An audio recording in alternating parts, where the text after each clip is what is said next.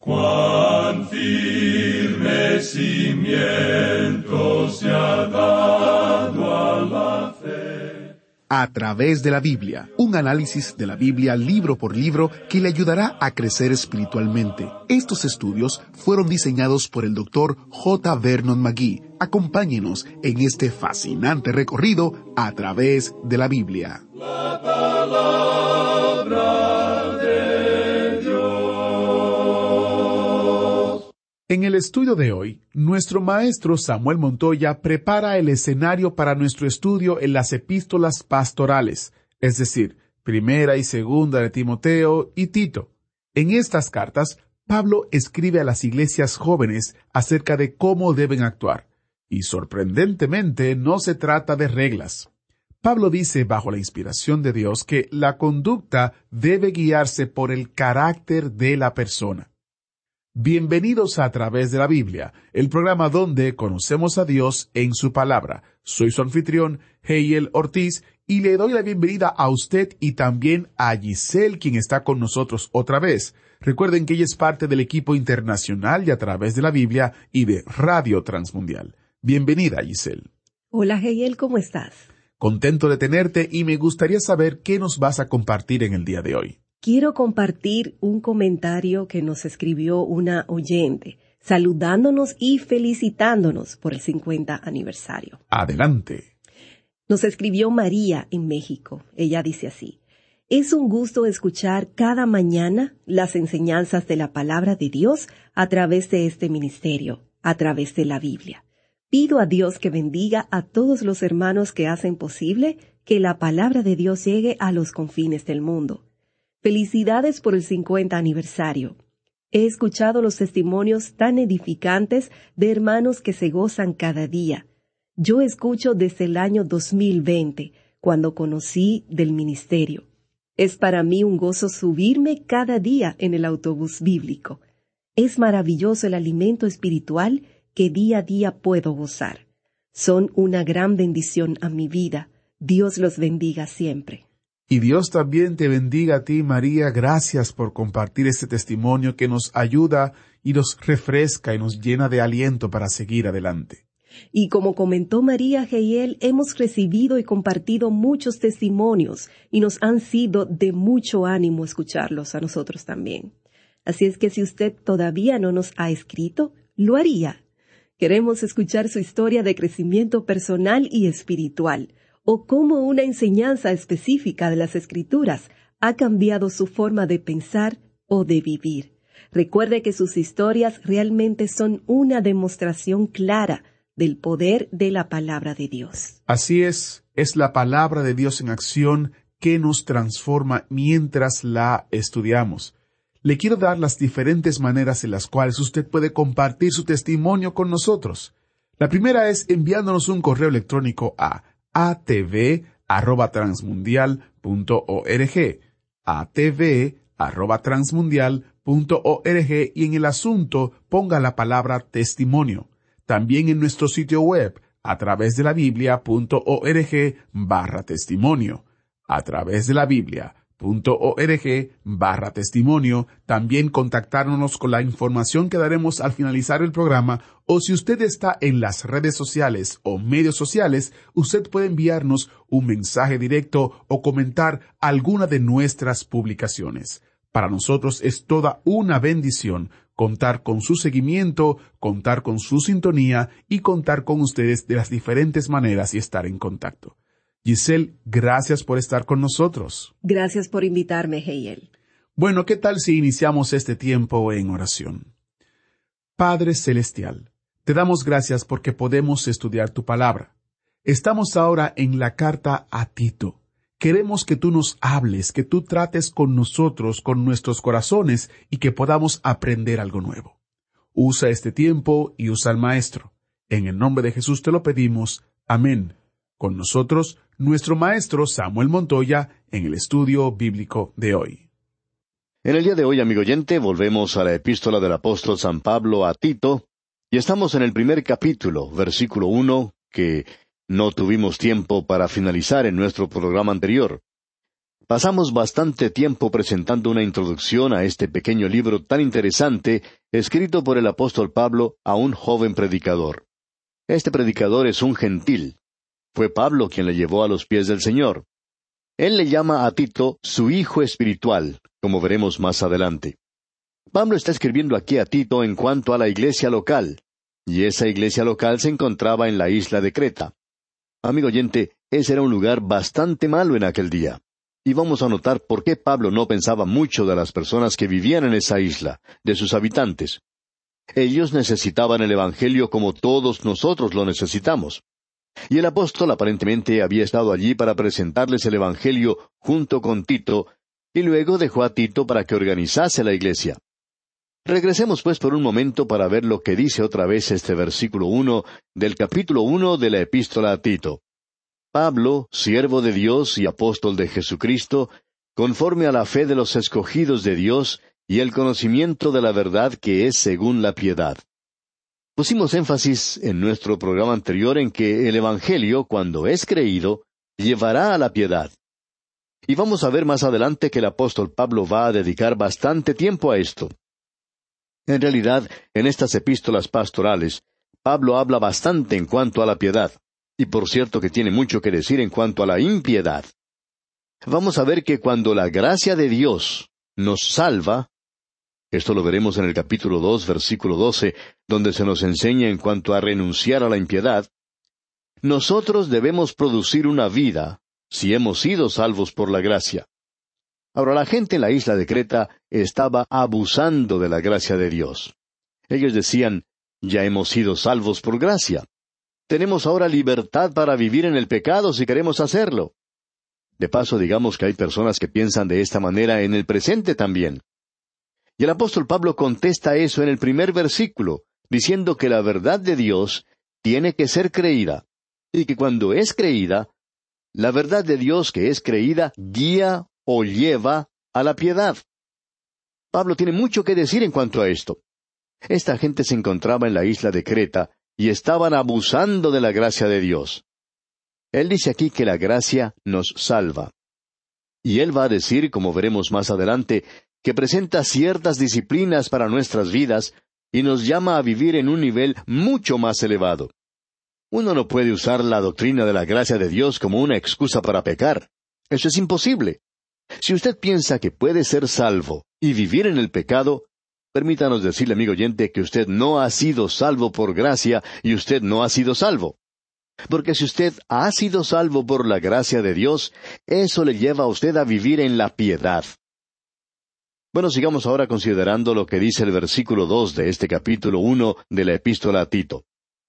En la esperanza de la vida eterna, la cual Dios, que no miente, prometió desde antes del principio de los siglos. La idea que se presenta aquí descansa en la esperanza de la vida eterna, y vamos a ver que nosotros tenemos aquí la gracia en tres diferentes tiempos. Creemos que convendría decir en esta ocasión que enviamos notas y bosquejos sin ninguna obligación para usted. Usted puede solicitar estas notas y bosquejos para acompañarnos en nuestros estudios.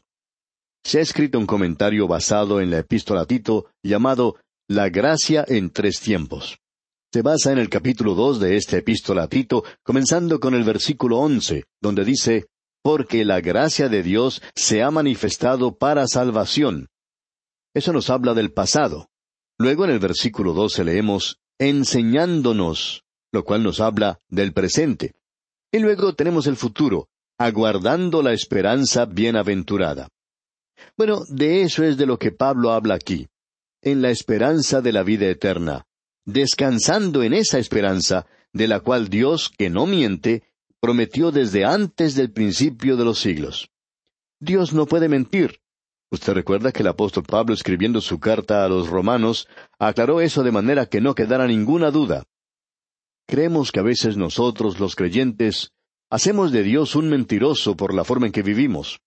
Decimos que creemos algo cuando en realidad no lo creemos, y actuamos y nos comportamos como si no lo creyéramos. Y cuando actuamos de esa manera, amigo oyente, estamos haciendo de Dios un mentiroso. Pablo dice aquí que uno puede estar seguro de una cosa, que Dios no puede mentir. Siempre nos ha gustado la idea de predicar algún sermón basándonos en las cosas que Dios no puede hacer. Aún Dios no puede hacer ciertas cosas.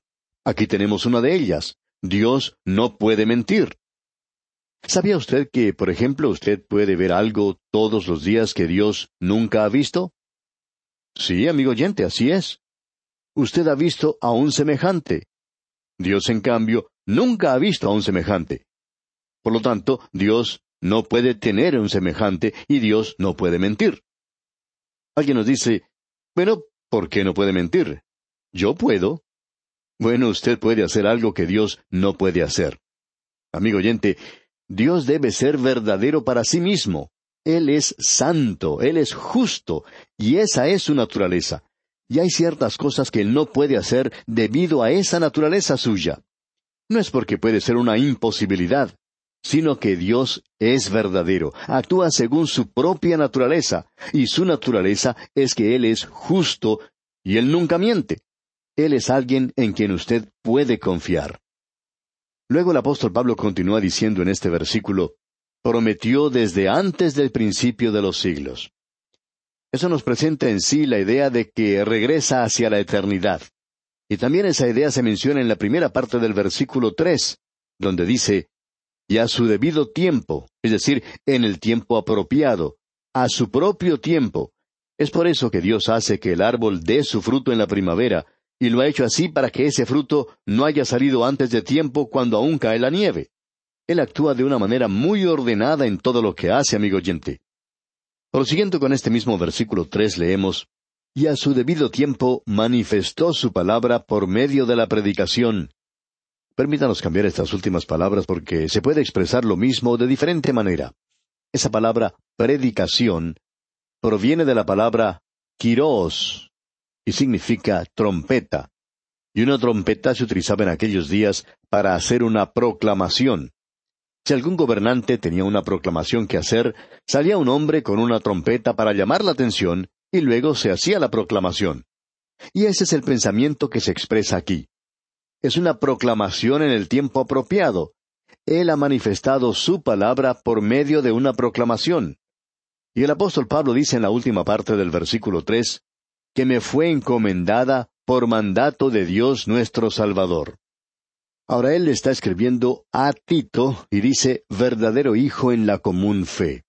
Y esa palabra común aquí nos indica aquello que es compartido por todos nos muestra que esta es la fe que todos los creyentes deben tener, es decir, una fe viviente en el Señor Jesucristo. La común fe. Luego él le dice a Tito en la segunda parte del versículo cuatro, Gracia, misericordia y paz de Dios Padre y del Señor Jesucristo, nuestro Salvador. La gracia de Dios, como vamos a ver, se había manifestado, y Dios, por tanto, extiende su misericordia hacia nosotros hoy. Yo no sé en cuanto a usted, amigo oyente, pero yo uso mucho de la misericordia de Dios, y me agrada saber que Él es bueno conmigo, y que no me trata según lo que yo soy. Él es sencillamente muy bueno. Luego se menciona la paz. Dice gracia, misericordia y paz. Y esa paz es la posesión presente del creyente, pero hay una paz que vendrá cuando venga el príncipe de paz también. De Dios Padre y del Señor Jesucristo nuestro Salvador. Llegamos ahora a la división principal, y el tema que encontramos aquí lo hemos llamado Una iglesia ordenada debe tener ancianos ordenados que cumplan con los requisitos establecidos. Esto parecería ser una división bastante larga, pero es algo muy importante. Notemos lo que dice el versículo cinco. Por esta causa te dejé en Creta, para que corrigieses lo deficiente, y establecieses ancianos en cada ciudad, así como yo te mandé. El apóstol Pablo había dejado a Tito en Creta para que organizara a las iglesias locales con ancianos como sus líderes espirituales. Ahora miremos esto por un momento porque, en primer lugar, queremos considerar esta isla de Creta. Es una de las islas más grandes del Mediterráneo. Había mucho de mitología y de tradición que estaba relacionada con esta isla, como lo es con la mayoría de las islas griegas. Según la tradición, fue Minos quien les dio las leyes a los cretenses en primer lugar. Él había conquistado los piratas del Egeo y estableció una flota. Después de la guerra de Troya, las ciudades principales de la isla se formaron a sí mismas en varias repúblicas, la mayoría de ellas independientes. Y las principales ciudades eran Gnosos, Sidonia y Guartina, así como también Lictus. Es decir que aparentemente había iglesias en todos estos lugares. Pablo había realizado una obra misionera muy efectiva en esa isla. Sin embargo, no tenemos ninguna información de esto. Creta fue anexada al Imperio Romano alrededor del año 67 a.C. Y como ya hemos dicho, no tenemos ninguna información aparte de lo que se dice en esta epístola en cuanto a la visita de Pablo. Y en realidad no tenemos ninguna prueba absoluta de que antes de su viaje a Roma, él hubiera ido a esa isla, pero pensamos que él estuvo allí y que dejó a Tito para organizar las iglesias que fueron fundadas por él y por Tito. Ahora encontramos que esta ciudad era un lugar bastante malo. Quisiéramos destacar ciertas cosas que ocurrían allí porque esa gente no eran personas muy buenas que digamos. Pablo dirá cosas de ellos que no son muy buenas, como que eran mentirosos, por ejemplo. Después de todo, esa era una de las cosas por las cuales estas gentes eran famosas. Hay unas palabras en griego, kraititzain, y eso significa hablar como un cretense. Y eso quiere decir ser un mentiroso. El mentir era llamado craitismos de la isla de Creta. Y uno de esos poetas escribió lo siguiente. Creta, que mantiene cien ciudades, no puede negar esto aunque se haya entregado a la mentira. Bueno, esa gente era conocida como mentirosa, y eso es lo que Pablo va a decirnos más adelante y también dirá algo más en cuanto a ellos. No tenía muchas cosas buenas que decir en cuanto a los cretenses. Ahora muchos de ellos se habían entregado al Señor, y Pablo le dice a Tito que tiene que ordenar la iglesia.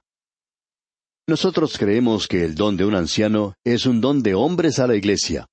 No creemos que por el mero hecho de colocar su mano sobre la cabeza de algún hombre y por hacer algún rito, hace de esa persona un anciano. Sin embargo, creemos que aquello es algo que es importante realizar con los hombres que tienen ese don de ancianos. Ahora creemos que las iglesias en Creta tenían un anciano, pero ellos nunca habían sido establecidos como tal o separados. Estos eran hombres que tenían el don de supervisar las iglesias y estaban utilizando ese don sin tener en realidad la autoridad para ello. De modo que Pablo está diciendo aquí al comienzo del versículo cinco, para que corrigieses lo deficiente y establecieses. Es decir, que él tenía que nombrar a los ancianos, y ese es el significado de lo que se dice aquí. Ahora estos hombres tienen que ser separados, establecidos en cada ciudad, así como yo te mandé. Es decir, yo te he mandado, Tito, a que tú nombres ancianos en estas ciudades. Ahora estos hombres eran personas con ciertos dones, como podemos ver. Tenían el don de un anciano, y creemos que hoy existe un gran problema en muchas iglesias donde hay ciertos hombres que son nombrados a actuar en la iglesia y que no tienen ningún don para eso. Diríamos que esa es la mitad del problema que tenemos hoy en muchas iglesias. La otra mitad es que hay muchos hombres buenos que tienen el don y que no son nombrados para actuar en esa iglesia. Y como resultado, nuestras iglesias caen en las manos de personas que no deberían estar allí, y eso causa toda clase de dificultades. Uno puede descubrir que esto existe en el presente también. Podríamos hablar mucho más de esto, pero no creemos que sea necesario. Ahora aquí tenemos los requisitos. En la primera parte del versículo seis leemos El que fuere irreprensible. El pensamiento que tenemos aquí en cuanto a esta palabra irreprensible no es que esta persona tenga que ser una persona perfecta, sino que quiere decir que cualquier acusación que se pueda hacer contra él no sea cierta, y eso es importante. No que esa persona sea perfecta, sino que cuando se le acusa de algo, esa persona sea irreprensible. Eso es lo que se quiere enfatizar aquí. Es algo realmente grave cuando alguien puede señalar a algún hombre que tiene un cargo en la iglesia y se puede decir que ese hombre no es honrado. Eso no ayuda para nada a la causa de Cristo, y no interesa cuán grande sea el don que pueda tener naturalmente ese hombre. Si usted puede señalar a un hombre y decir que su boca, por cierto, no ha sido consagrada, que su lenguaje es malo, de eso es de lo que nos está hablando Pablo aquí. Y ese hombre no debe ser culpable de estas cosas. Ahora aquí en el versículo seis dice, El que fuere irreprensible, marido de una sola mujer, y tenga hijos creyentes que no estén acusados de disolución ni de rebeldía. Y se nos habla aquí de hijos creyentes. Si un hombre no puede guiar a sus propios hijos a los pies del Señor, entonces no debe tener ningún cargo en la iglesia. Esperamos, amigo oyente, que no nos entienda mal aquí. Reconocemos que hoy hay muchos hogares cristianos donde existe ese hijo o esa hija que se aparta del Señor, que no da ninguna evidencia de haberle recibido. Y sus padres son padres piadosos. Ahora lo que Pablo está diciendo aquí es esto, que ese hombre puede ser una persona maravillosa, y que puede tener un hogar maravilloso, un hogar creyente, y que él quizá no sea culpable de alguna cosa que haya causado que este joven o esa joven se haya alejado de Cristo. Lo único es que ese hombre no debe tener ningún cargo en la iglesia, porque le puede tocar actuar en juicio contra alguna otra persona en la iglesia, y entonces puede ser muy fácil para que alguien le señale a él y le diga, bueno, ¿qué nos puede decir en cuanto a su hijo o en cuanto a su hija? ¿Qué derecho tiene usted de estar aquí? De modo que es por la causa de Cristo, amigo oyente, por el beneficio de ese cargo que Pablo habla aquí de esta manera. Tiene que tener hijos creyentes que no estén acusados de disolución ni rebeldía. Es decir, que esos jóvenes no tienen que andar por las calles unidos a algún movimiento de protesta, llevando algún cartelón y todo eso. Si quieren andar por las calles, pueden llevar algún cartel glorificando el nombre del Señor Jesucristo, y creemos que hay formas mejores de esparcir la palabra de Dios que de esa manera. No podemos comprender por qué hay algunos que no pueden ver que el esparcir la palabra de Dios por medio de la radio puede ser un poquito mejor que llevarlos en un cartel de esa manera. Pero bien, sigamos adelante porque podemos ver cuán práctico es lo que tenemos aquí. En la primera parte del versículo siete él dice, Porque es necesario que el obispo sea irreprensible como administrador de Dios, no soberbio, no iracundo. Es decir, que no debe ser una persona que se enoja con toda facilidad. Algunos de nosotros nos enojamos fácilmente algunas veces, ya que somos sensibles en cuanto a algunas cosas, pero esa persona no tiene que ser así. Y en la segunda parte de este mismo versículo siete agrega el apóstol no dado al vino, no pendenciero, no codicioso de ganancias deshonestas. Esto se refiere a un obispo, Usted puede apreciar que ya dijimos esto allá en nuestro estudio de la primera epístola a Timoteo, que un anciano y un obispo se refieren al mismo oficio. Usted puede apreciar que anciano se refiere a la persona, mientras que obispo se refiere al oficio, ya que la palabra presbúteros significa anciano, y quiere decir una persona madura. Y creemos que tiene que ser un hombre maduro el que ocupe ese cargo. Y luego la palabra obispo aquí tiene raíz en episcopos, lo que significa un sobreveedor, y eso tiene que ver con el cargo. Ahora, esto no es un cargo solo para un hombre, sino para varios en la iglesia. Y creemos que no se refiere al mismo oficio o cargo de presbítero u obispo. Debemos reconocer esto. Creemos que con esto cubrimos bien esta sección en particular, pero aún tendremos algo que decir en cuanto a los requerimientos, a los requerimientos personales de este hombre. Y eso lo veremos, Dios mediante, en nuestro próximo programa. Será pues, hasta entonces, amigo oyente, que Dios le bendiga es nuestra ferviente oración. ¿Fue de ayuda para usted el estudio de hoy? ¿Desea enviarnos algún comentario de lo que ha estado escuchando? Entonces escríbanos, no espere más. Nuestro correo electrónico es atv@transmundial.org. atv@transmundial.org. Si desea recibir las notas y bosquejos de lo que estamos estudiando, suscríbase gratis en nuestra página en Internet, a través de la Biblia.org barra notas, a través de la Biblia.org barra notas.